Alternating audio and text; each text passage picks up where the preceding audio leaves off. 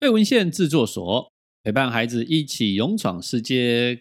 各位亲爱的爸妈，大家好，我是水爸。今天的来宾一样是我们的海哥。大家好，我是文海。好，今天呢，除了海哥是这个企业教练哦，是这一个体验教育的教练之外呢，同时海哥还有另外一个身份，什么身份呢？海哥是畅销书作者，赢在沟通力的这一个作者之一哈。那海哥呢，在沟通的过程当中，常常会有一些让人家觉得有独特的一些见解。然后在带孩子过程当中，看到孩子千奇百怪的样貌呀，在活动当中哦，嗯，那这一集呢，我们一样请海哥来跟我们聊聊，因为刚刚我们听到海哥说了一句话，就是孩子的大脑哦，他还没有长好，对，那到底他会长到什么程度啊？因为孩子，我们都觉得孩子他会长大，嗯，那他长大是一瞬间长大，还是慢慢在长大？到底什么叫他长大？这样，我们从脑这个部分来跟大家讲讲。海哥来，请跟我们分享一下，就是孩子。大脑到底什么时候才会长好？OK，呃，从脑科学的角度来看，哈，其实人的脑每天每天都在发展的过程当中，直到你跟上帝喝咖啡的那一天。OK，当然每一天发展的程度会不太一样啊，就是年纪长的啊，他可能发展的这个每一天更新的速度是不像小孩子的时候，是比较慢一点，是相对慢一点，对对，所以其实每天都在长。那我们刚刚讲到，就是孩子的大脑还没有长好，其实比较主要在讲的是我们所谓理性思考的脑区，也就是前额叶。是，那这个是一般的人在，尤其我们现代社会都会讲到说，哎，你不要太情绪化哦，你要理性思考。那理性思考的主要的区域就在前额叶。嗯，那有一个假说叫做就是三重脑的假说。嗯，啊，就是哺乳类，然后爬虫类、哺乳类到到那个就是人类，那人类脑其实就是前额叶。这个区域啊，呃，在发展的过程当中，其实根据脑科学家的发现，它真正成熟是在一个年龄。水爸，你猜猜看，真正成熟哦，就孩子，我们觉得他就应该十七八岁应该成熟啦，因为我们法律上面规定嘛，就是。男生在二十岁，对不对？女女生民法是二十岁，民法是二十岁啊，刑法十八岁。对啊，就是你 OK 了，就是成熟了样。但我觉得可能再高一点吧。对，脑的发育哈，在呃，就是目前大部分的研究的成果来看，女性是在二十五岁，二十五岁，对，很晚，对不对？很晚啊，男生更晚。所以很多人讲说啊、哦，这些男生都都长不大，就是小时候，尤其很多人就说，哎，那个就是班上臭男生，对，这是真的，小屁孩、臭男生啊，这是真的。所以，所以现在职场男生也也都这样，都是这样。对，我，我曾经跟一个主管聊过，她是一位女性，然后我就请她猜刚刚那个题目，就是啊，那个。大脑长成大概是什么时候？对，他就说五十岁。我说这个数字是我听过最大的。我说什么事情让你有这个感想？他说他手下的那些同仁全部都是这种状况，都五十岁上下。五十岁上下，跟孩子一样，对，还跟孩子一样。所以孩子在家里面或在学校当中的情绪的反应的起伏高低很正常的，很正常，其实很正常。对，可是正常那身为家长来，我想就是这样子，就是。家长总希望能够孩子跟孩子好好讲话了，是对不对？那孩子通常遇到状况的时候，或他的反应出来就是一句话，嗯，要么不想讲话，嗯，要么就没送，跟你对杠，对。对，所以刚刚讲说有有三种不同的这个层次，孩子在面对的时候，他有三种不同的对应方式。嗯、对对，那这块海哥可不可以多做一点这样子？呃，跟你对杠，我们可以把它归类在啊、呃，就是我们刚刚讲的三种反应当中的。就是战 fighting 的 fighting 对，然后如果说就是不讲话，它其实是一种逃避哦。嗯、对，那还有一种就会直接就宕机在那里的啊，那种叫发呆。那以前我们会觉得说，哎，那我要去怎么应对它？但现在呢，我们我会更多看一个层次，就是他这个反应，选择这个反应对他来讲的好处是什么？他这个反应对他的好处是什么？呀。我觉得可能孩子有时候没想那么多哎。好，我们举例来说哈，比方说，呃，如果今天家长骂孩子，嗯，这是一个情境，嗯，那人的本能反应有站、逃、发呆，为什么他选了站而不是发呆？OK，他可能要捍卫他的这一个立场，或者他想解释什么？对。所以他想要去站这样子，是去争辩这样子，没错，去说明，对，去说明。只是他选择了一个方法是，呃，可能因为他的语汇有限。然后他的情绪，因为这个时候他就是荷尔蒙什么都是最高的，他很难控制的。所以，所以家长叫孩子多读书嘛，你不念书，你这就北宋而已啊。对对对对。然后他的语汇又很少啊，就是他只有北宋而已。嗯。可是他的北宋又有分，然后什么东西让他北宋，他又讲不出来。嗯。那这个时候家长可以做的事情就是协助他，哦，跟他试着试着把你观察到的呃这些反应协助他，让他讲出来。嗯。他之所以不高兴，嗯，很有可能是来自于他在学校的学业成绩不好，嗯哼，很有可能，我我有听过最好玩的，对，我讲好玩当然有点轻蔑了哈，但是我听过最好玩的事情是，他因为不喜欢那个科的老师，所以他就把那科考得很烂。哦，这个跟我很像。嗯，以前国中的时候就是不喜欢英文老师，喜欢数学老师，所以说上数学课的时候特别认真嘛。嗯，不喜欢英文老师，所以英文就放着这样，就放着。对啊，哎、嗯，你看哦，同样刚刚水爸的这个经验也是啊。你有的人是因为我不喜欢那个老师，所以我不想听他的，我就自己学，学到我可以不要听你的。嗯，可是水爸的反应是因为我不喜欢你，所以我就不学啊。对，有没有？对，这因为这两种反应都是曾经在我身边出现过的。对，同样的事情，什么让你选择了那个反应？那那个关键于在这个本人身上。是，所以孩子之所以选择了一个行动，他要做的，他一定是对他有利的。嗯，对，因为你不想做，是因为什么？对，那那在你的营队当中，在你的活动当中，嗯、孩子他出现这种状况的时候，我们从大脑里面看下来，他这种发展，那有时候你说难免在活动当中会有一些不愉快，对啊，不愉快。那不愉快的时候，常常你说年轻人们血气方刚这样子，嗯、那他会出现严重那是什么？就是当然打架也是有啦，玩 gay 球拍，对对对对对对对对，对。那打架是最后的结果，对，那是结果。那前面有一段历程啊，呀。那怎么样可以不要让他变成知道后面那一段？因为当然在家里面，家长跟孩子，孩子不可能跟你打架。嗯，我觉得到某种程度来讲，就是家长跟孩子之间还是有一个就是所谓的这种呃伦理也好啊，或一个角色身份这件事情上，不可能去打架。因为如果孩子去动手打架，那我觉得是那个大逆不道。对啊，或者说家长忍不住动手打小孩，是这也都是。那已经很久了，现在大概很少打了。以前大概像我们这个年纪，大概。谁没被打过啊？三天一小打，五天一大打过。对对，没少被打过 这样子。嗯，那你说现在不能打小孩，可是对孩子来讲，他面对这样的冲突的时候，嗯，那我们怎么去看待？家长怎么去看待他这个冲突这一块？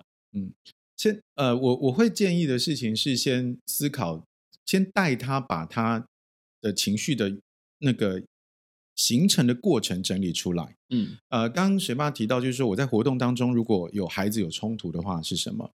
这个时候，第一个是先让所有人都暂停，OK，把所有的人从现在这个情境当中暂时的抽离出来，因为一旦抽离出来，我们才有可能冷静的去看。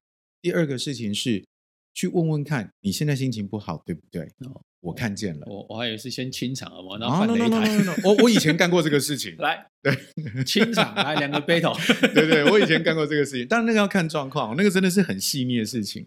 呃，如果说那种他只是你看就知道他们只是呛一呛而已，我就说来大家围圆圈，两个开始啊，他反而就不打。但有的是你真你已经感觉到他是在极度的极度的愤怒之下，你就要试着去同理他。是我观察到你不高兴了，嗯。那你是不是因为什么事情，或是你可不可以讲一讲？嗯，啊，带着他把那个杏仁核当中目前最最紧绷的状态，能够试着把这个状况陈陈述出来。对，他会比较容易冷静，因为一旦杏仁核就是术语叫杏仁核，杏仁核劫持嘛。对，呃，我看过一个一个资料是，他如果杏仁核被劫持十八分钟，他的对抗状况是四小时。哦。所以他可以跟你冷战一天，不是假的。所以，所以当爸妈开始说教，开始念他，念了二十分钟之后，接下来孩子这一天就毁了，孩子就不跟你说话了，就不会跟你说话了。哦、对对，所以试着带他去观察到一些，就是带他，你跟他讲说你观察到的事情。对，那这个时候就会协助他说啊，是什么原因？是把它整理出来，那他情绪会相对的比较平缓。这个平缓不是因为他消气了，而是他知道说哦，你跟我站在一起，所以，所以他那个大脑里面就像那个那个动画脑筋急转弯一样，他也在控制台里面，有那个 悠悠啊，然后乐乐啊，然后抱抱啊，什么时候谁要出现这样的，大脑里面会出现这种状态。是，对。哦，那其实像像我们在互动的过程当中，孩子在成长，刚刚讲说，孩子不是一瞬间长大的，通常会遇到什么？遇到呃重要的事件，嗯，那这个事件可能影响他，呃比较明显。我举例来讲好了，嗯、就是呃水爸过去其实都还 OK，可是到我国三那一年，因为妈妈生病，嗯嗯嗯，我妈妈生病，然后我们那时候要要国中联升高中联考这件事情，然后后来我妈因为生病的关系离开了，嗯，在在毕业之前离开，哦五月份离开，然后七月要考试。嗯，而且要考试那个其实心境的转换，你说要要要要跟家长怎么去做互动？因为其实当下在心情是很很很低的，很低落，很低的，又要面对考试。那我跟我父亲的关系其实有一段时间，尤其在国中这个阶段，其实是非常的冲突的。嗯，就是你知道男生嘛，呀，那血气方刚的，讲话什么就硬来硬去这样子。他说，因为发生这件事情之后，我跟我爸的关系稍微比较好一点点。那我会比较在意我爸的心情，跟我会适当的去做一些情绪的。呃，转折就是不那么直直接，不这么冲这样子。后来高中考完之后分发要要念书，那选了一个比较远的学校，这样，有点远又不太远了啊。我就会想说，那是不是要住校这样子？我爸说，那住校也可以，住家里也可以这样子。那时候我跟我爸讲一句话说，家里已经没什么人了。嗯、我那时候已经会讲说，家里已经没什么人了，因为就我爸、我姐，然后因为我哥在当兵，所以基本上也比较少回来。啊，就是两个人。那我如果在住校的话，就是剩我爸跟我姐。嗯，所以他想说，家里没什么人，那我就宁可让自己每天通车。嗯，这时候已经比较会，稍微比较会想一点点，就是因为事件的关系，让你不得不成长上来。嗯，可是对现在孩子，他可能没有这么多的事件。嗯，生活当中还没有那么多事件的变化。嗯，所以他在情绪上面这一块的这个抒发，嗯，除了活动当中，那怎么样让孩子可以在过程当中？哦，我们家长有什么方法可以让孩子可以多表达他的情绪？嗯，什么样的机会或者是什么样的方式可以给家长一些建议？我想，因为大部分有在上班的家长都会有一个有一个共同的经验哈，就是你你会经常去找你的主管谈事情吗？呃，不会啊，我秉持的一个想法就是 “No news is good news”。对。什么让你选择不去跟你的主管谈事情？嗯，因为有时候没有用啊，不想说。你看，我们刚刚的状况其实就是家长跟孩子的反应。嗯、他为什么不来找你？因为他觉得你来就说教，你来就是你没有要听我说话。那我干嘛要去找你？OK，No news is good news 了。呀呀呀！对，所以我我我的我自己的发现是这样哦，就是。在园区里面，我们会经常看到各色各样的家长跟孩子。我发现那个家长过得越优雅的，所谓的优雅，不是说啊，就是光鲜亮丽，不是，而是遇事不慌不忙的那种优雅。哦，处变不惊这样子，嗯、就是看着事情发生，看着事情发生，然后他也知道，而且说，哎，这个事情搞砸了，好，那我们怎么解决？嗯、我我我定义的优雅是这样，哦、而不是每天都是穿着什么碎花洋装，不是不是不是这种，不是这种。这种家长出现的时候，我会特别留意他的孩子，他的孩子的稳定度是高的，而且他也比较愿意去跟家长讲话。OK，然后如我也带过一些社福机构带上来的孩子，我我特别有印象的一个事情是这样，就是在那个活动的过程当中，因为我们说嘛，孩子其实是有创意的，对。他会去想一些大人，因为大人被太多的事情过有过去的知识框限住了，他会觉得说这事情应该要这样做，可是偏偏这样做的时候没有成果，然后就人会越来越焦虑。对，小孩有创意嘛，他就会突然说：“哎，那我们这样做就好了。”我曾经亲眼看过一个孩子明明有创意，但是他的爸爸因为在呃那个当下啊、哦，他们是一个亲子营哦，在那个当下，他觉得他自那个爸爸的想法没有办法被实现的时候，他有点浮躁，是，所以他就直接吼那个孩子说：“你不要再吵了。”那个孩子从瞬间活蹦乱跳到完全失能，我讲的失能是，他就直接瘫软坐在那里。我就想说：“天哪，这怎么回事？那个感觉好像气被抽走一样，哎，抽干了这样子。”对，我第一次看到这种情形，然后我发现说：“哎，原来，原来。”你这种就是威吓，然后或是情绪上的这种这种状况，可以让一个孩子，嗯、甚至是一个人，瞬间从有能力变到没有能力。所以为什么他会不太愿意跟你讲？其实说穿了都是情绪。对，他选择了一个反应，因为我不想要听你唠叨，所以我就选择逃离你，发呆。因因为通常这样子活泼的孩子吼，我们都会常常讲说，这一那出逃那一家贼。哎，对。但是这句话出来的时候，通常不会是正向的呃 描述，呃、就是你你你可以不要不要惹事那种感觉就对了。嗯，嗯，对。但是如果我们能够放手，试着接受他，嗯、对他来讲的坏处会是什么？他没有坏处，因为就像爱迪生一样，就是他如果今天出逃很多，然后他搞砸了，嗯、那他会知道哦，以后这个状况这一招不好。没用、oh,，OK，对，但是你如果你是限制他不要这样搞，对，他会永远有一个想法说，哎，那不然我那样搞搞看可以不可以？但是我一辈子可能没有机会了。OK，对，所以所以这个对我们家长来说，哈，就是各位爸爸呃爸妈们，就是我们怎么样让孩子有一些他自己的想法，让他试着去做看看。嗯、我觉得最常做的一件事情，就是我们可能对孩子的周遭的环境，比如说他的书桌。嗯，他的房间，嗯，总是要应该整理干净，然后要变得精呃干干净净的、整整齐齐的这样子。嗯、那有些让他可以自己去做一些布置啊，自己摆设这样子，也是 OK 的。嗯，所以其实我们觉得，在这个互动的过程当中，孩子的情绪的发展也好，然后再适当的做一些处理，然后怎么样让情绪不要走到最后那个崩坏那一块。嗯，对，那给孩子一些体验。给孩子一些呃成就也好，嗯，去做一些发展呀。对，家长家长要做的就是，除了当然我们在啊、呃、前面曾经聊过的，就是要从他的年龄去试着去摸索他可以到哪里之外，那个红线画出来。所谓的红线是说，如果发生什么事情是我不能承担的，嗯，好，那这件事情是你的安全底线，在这个底线之前，都可以尽量让他去尝试。所以在这一块是我们要一开始就跟孩子讲说什么是我的底线了吗？呃，你可以陈述他.你不用不用很威吓的去讲。是，呃，如果以我在带活动的状况来讲的话，其实安全一定是最重要的。嗯嗯。但是这件事情我在讲安全是最重要的，这件事情是我的，嗯，不是孩子的，嗯。我我的描述会是：来，有没有人想要受了伤再回家？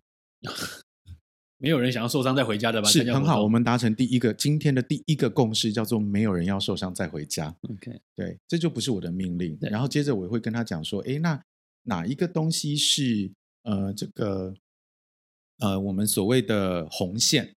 比方说啊、呃，对于我来讲，受伤每个人的想法不一样，所以骨折这件事情我不想要看到。嗯嗯嗯，嗯嗯，所以我会跟他讲说，因为我们不希望有人受伤。所以我今天会做的事情是避免你骨折，嗯，所以我会做接下来以下这些事情。OK，所以在底线讲完之后，接下来方法跟步骤，嗯，然后要遵守的规范是什么，让他们共同来参与这样子。But 最后我会给他空间，哦，我会说几十岁的人了，你可以决定要不要，你可以决定要不要，但是我把状况告诉你了。对，对我甚至有时候碰到一些国中生，我会跟他们讲说。喜欢大人管的举手，嗯，我会在家长跟老师面前问这句话，这很挑战哎，很挑战，超级挑战，所以你可以预期到不会有人表态，对，但是我这个时候我会跟他们讲说，我也不喜欢，嗯，好，我会甚至会让你说，来，你们不喜欢，你们是不是曾经听过说，哎，照做就好，你长大就知道，嗯嗯嗯，对啊对啊，以常常讲，以前我们小小时候这样子啊，对。好概率的灾，对，但是 很好玩的事情是，其实绝大部分的爸妈在你长大的时候不会跟你讲这一段，哦，他不会把原因告诉你，都是你自己的体会，对，好，所以我现在我后来会跟他们讲说，来，我现在把你当大人，我不要等你长大，我现在就告诉你.原因就告诉你，是是是，嗯，所以在这一集的节目当中，我们刚才来谈谈哦，其实。从活动当中看到孩子的一些互动，嗯，然后在处理情绪上面的一些方法跟步骤，呀。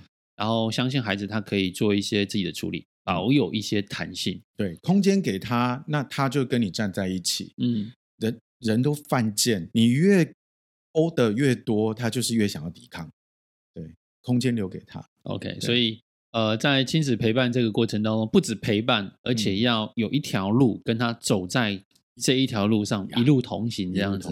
对，我们常常讲说，孩子是我们自己呃生活的缩影，嗯，好或我们习惯的一些缩影这样子。嗯、但我们也不建议爸妈就是把你自己的这个模子全部套在孩子身上，让孩子可以自己长出他自己的那个样子这样子。对啊，对啊。我我我有时候会跟一些呃，就是有小孩的，甚至是呃，甚至一些年轻的朋友在聊的时候，我会跟他们讲一件事，我说你现在用的手机啊，如、呃、典型的话是苹果，因为通常果粉们会用好几代嘛，嗯嗯。现在出到呃 iPhone 十三，对啊，我说你现在拿到了 iPhone 十三，你非常的开心，但是你想要摸清楚它的使用方式的时候，请问你会去拿 iPhone 九的说明书吗？呃，不会，没有人会干这种事情嘛。对。好，那我现在要要拿这个例子是这样子，就是你现在过的生活是 iPhone 十三，但是你的父母长辈们他过的是 iPhone 九，嗯哼，他脑子里面现存的东西是 iPhone 九，所以他会拿这东西来跟你说明。那请你先相信他真的是为你好，嗯，但是不见得每一个你都适用，嗯，所以不要为了那个不适用而去跟他冲突。所以反过来，我们今天是 iPhone 九的那一段那一堆人。对，他们现在在过的是 iPhone 十三的生活。嗯，对。那我们现在跟他讲的东西很多是我们的经验，不代表他一定会发生在他的世界里面。OK，因为更新了呀，然后改版了，可能没有了，可能没有了。对，对，就像以前我们小时候就觉得打电动一定都是不良少年。哦，现在打电动可以出国比赛。对，什么打撞球是不良少年，嗯，奥运国手。对，对啊，都有啊。所以世界在变化，我觉得其实空间留给彼此。对，这个放手是很重要的。嗯，OK，好，来，所以今天在这一段过程当中，海哥给我们一些提醒，适时的放手，然后呃，记得呃，这个 iPhone 这个十三跟九是不一样的，不一样。然后，所以我们也要一些做一些更新，然后来重新看待孩子这件事情。所以在生活当中呢，在亲子陪伴的过程当中，没有最完美的教养。只有一起陪伴孩子勇闯世界。喜欢我们的频道呢，记得订阅分享，让我们有更支持的力量跟大家做分享喽。今天节目到这边，跟大家说拜拜，拜拜。